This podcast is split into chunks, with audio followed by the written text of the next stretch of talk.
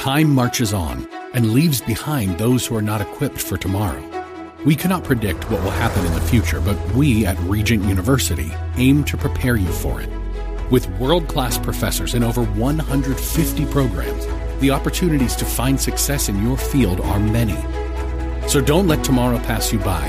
The journey to your brightest future begins here. Visit regent.edu slash learn more.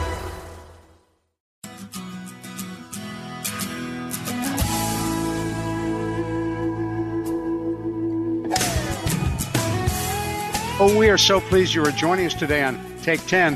Our podcast is available wherever you get your podcast. Take 10 comes to you every week. We talk about a variety of mental health and related issues that impact caregiving and care recipients. Our co-hosts are here. I'm Ron Aaron. Carol Zernial is a nationally recognized gerontologist.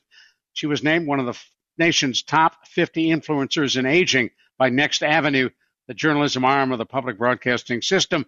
Carol holds a master's degree in social gerontology and has been in the field of aging for over 50 years. She serves as executive director of the WellMed Charitable Foundation. And Dr. Jamie Huysman is with us as well. He is a nationally known expert on caregiving and addiction.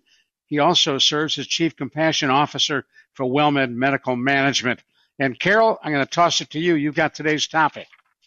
Thank you, Ron. Thank you. Nice to be with you and, and Dr. Jamie.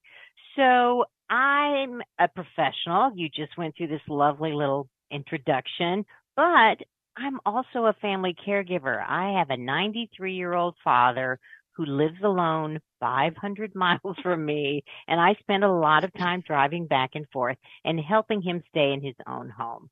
So, Jamie, what's the difference? Where are the switches between me, the professional, and me, the family caregiver? What is there something I should be doing differently?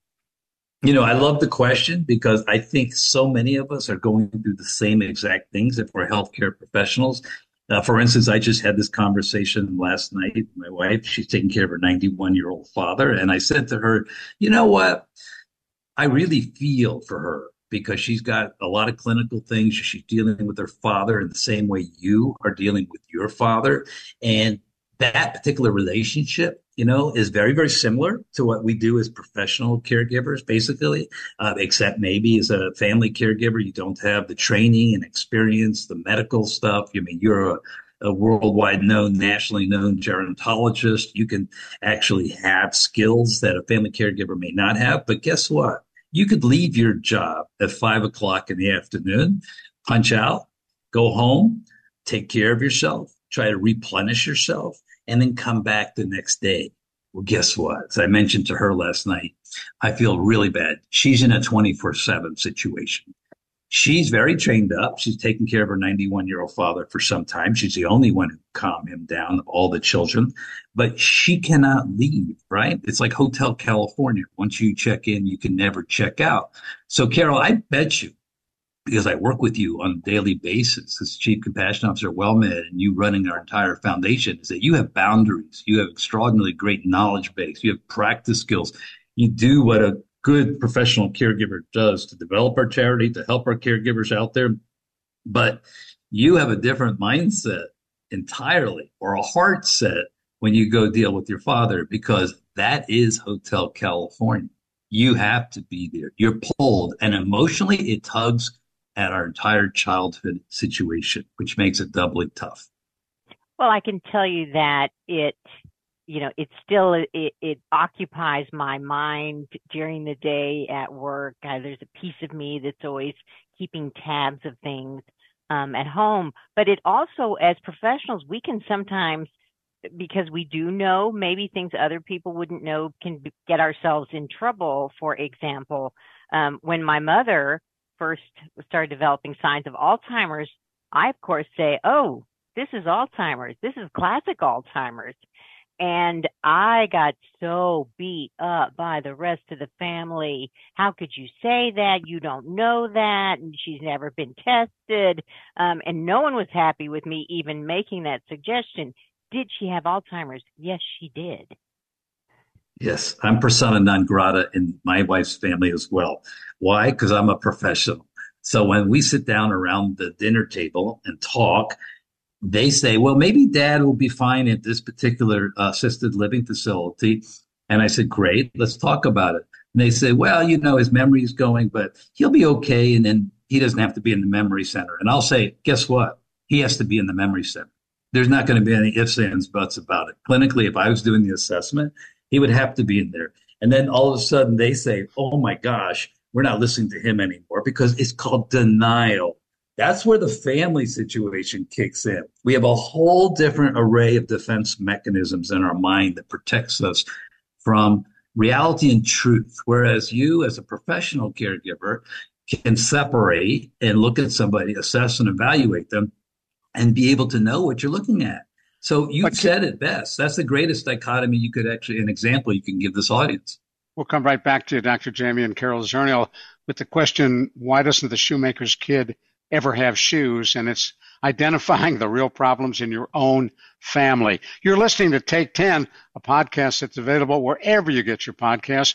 I'm Ron Aaron. We're so pleased that you join us. We come to you every week with a look at a variety of issues as they affect caregiving. And Dr. Jamie, uh, you pointed out your family situation uh, where they don't want to hear from the professional. When you're in a family situation like that, do you ignore reality? Well, you know what? I also have to own something here and be accountable. I realize I'm not effective. I realize that whatever I'm saying is triggering everybody. So I bring in a third party. Okay. I say to myself, listen, I'm not the best messenger here. It's obvious. I saw the reaction and I'll bring in another licensed professional and allow him, or in this case, her, her name is Andrea, to actually say what is exactly what Carol said, which is precisely what any clinician or professional knows and sees. Somehow hearing it from her. Well, Carol, isn't that always the point where uh, you bring in an outsider who are listened to more than you, even though both of you are professionals? Well, it's, it's great. Yeah. It is it's great advice, um, you know, to bring in somebody else. And I can tell you that there are times recently where I felt like I might, my judgment might be clouded. I've got a lot of emotion involved and I'll ask somebody else, okay, you know, like my husband, am I being reasonable? Am I be, you know, am I thinking clearly in this situation because I can feel myself responding emotionally and I want to make good decisions. So there's patients of mine, and I've had over the years, Carol, exactly like that, that will trigger things inside of me. We're only human beings as therapists, right? We know boundaries, whatnot. So I do exactly what you just said when I have one of these patients, I feel my neurology, my walking on eggshells, there's something going on. I go get clinical supervision, which is basically from my own therapist. And I'll say, time out. I need to talk about a patient. And so that's precisely it. We need the self awareness as professionals to understand a little bit more about the family caregiving situation that we are in. And these two worlds are different, but we ourselves have to understand it. Can you imagine if you're not a professional like you and I, all of this sort of nuances going on and without that self reflection, how they deal with it? That's why it's good to have this conversation on radio.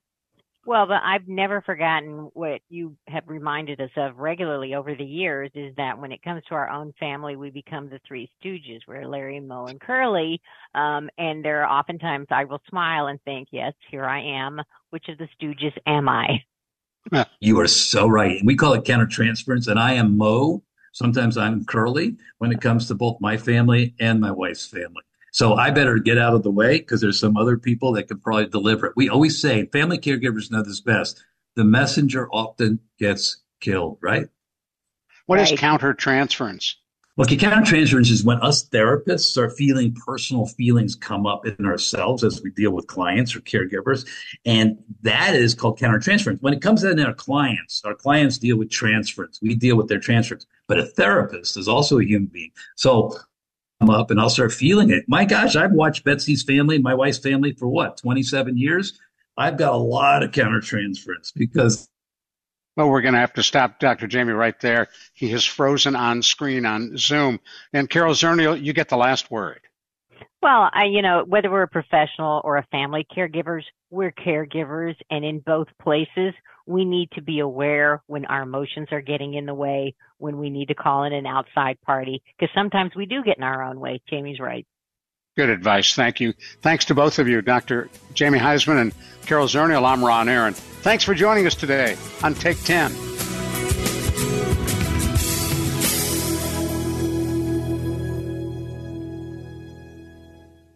Cable news, noisy, boring, out of touch. That's why Salem News Channel is different. We keep you in the know. Streaming 24 7 for free.